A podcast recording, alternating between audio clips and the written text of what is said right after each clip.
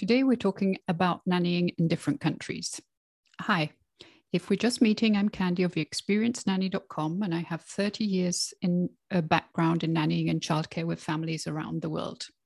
On this channel, I share advice, tips and experiences in childcare, as well as information from and by industry leaders. If this is something that interests you, consider subscribing to my channel and be notified when I upload new content. Today, we're speaking to Maike. Maike, thank you for joining us today.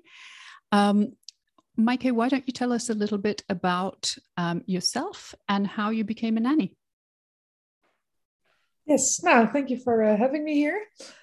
So my name is Maike, not a very common name in America, but very common in the Netherlands. So I moved to America 6 years ago, mostly for my husband's job. He's a software developer and had a company in software. And in the Netherlands, it's more babysitting over there than nannying, but I babysat a lot already besides my regular job. Here I first worked as an urban planner for some years, and then I rolled more into nannying, which I'm doing now for about 5 years. And it's been great. It's nice. It's a lot of freedom, a lot of outdoor activities. So I really enjoy that. Great. It's quite a change from urban planning, I'm sure. Yes, from sitting in a cubicle to being outdoors and having fun. All right. And what kind of positions have you had as a nanny? Have you been Monday to Friday, rota, travel? Yeah, I've saw all kind of different ones. So I started off with working for 6 different families at the same time. So all one day or one evening or afternoon pickup from school or just taking them to the pool. And then I worked full time for 2 different families.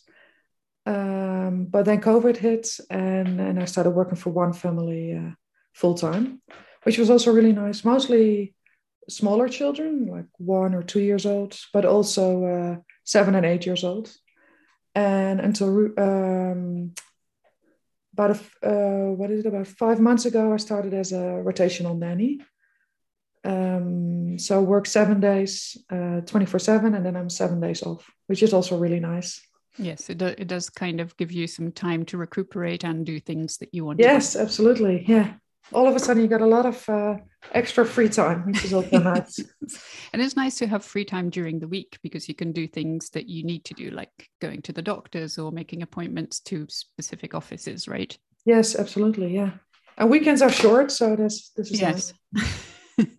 So do you do Monday to Monday or do you do... I usually Tuesday to Tuesday. Okay. So I start Tuesday at 9 until Tuesday 9 the next day.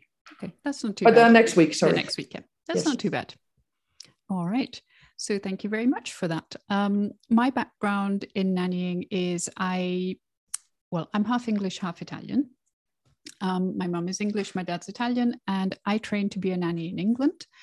And after training as a nanny, I started working and I decided that I wanted to travel with nannying. So my first job was in Brussels. Then I worked in Italy for a year. Then I moved to Texas and I was there for a few years, then moved to London, then back to Texas and then Austria and now California. I've worked with families of different backgrounds and different nationalities. And I'm currently not working as a nanny. I'm actually working as a recruiter for nannies. And it's given me a lot of insight in different cultures, in different religions, in different diets. And it's been really, really interesting. I have worked with children from birth all the way to 16. Although I have to say that the younger children are my favorite. I do like babies, but I prefer them to be a little bit older, around 9 months and up. And my favorite age is between 2 and 6. So I thought we'll start a series and we'll start talking about how things are different in different countries. And I thought we could start this week with 5 words that we use every day here in the States and that are different for us. And so it does take some time to get used to. The first word is diaper. So how do you say it in Dutch? Yes, in Dutch is liar. Liar? Liar. Oh. So L-U-I-E-R. Okay. It's weird. It's probably not pronounceable for most Americans. For us in England, it's a nappy. Oh, and okay. For Italians, it's un pannolino. So the second word is pacifier. Yeah, I have to be honest. I had to look that up in English. What the word pacifier? I never heard of that. In Dutch, it's speentje. That's quite hard to pronounce too. Yeah. In English, it's dummy. And in Italian, it's succhiotto. So interesting. How about stroller? Stroller is in Dutch kinderwagen. Okay. So children's wagon. Yes, it's a bit like German as well. In English, it's a buggy or a pushchair. And in Italian, it's un passeggino. And what about crib? Crib is in Dutch kinderbedje. Okay. So children's bed. Okay.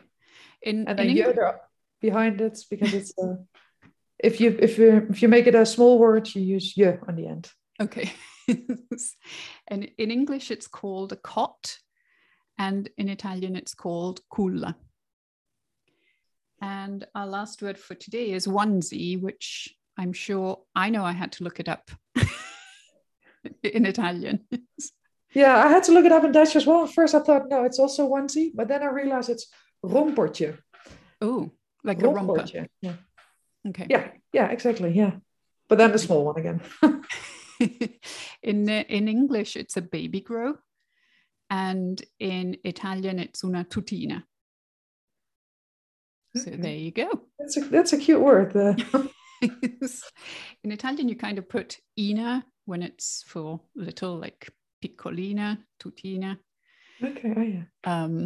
Well, hopefully we'll have more nannies join us from other countries, and then we can keep on adding to our repertoire. So thank you for following us today, and we will speak to you soon. I'm going to...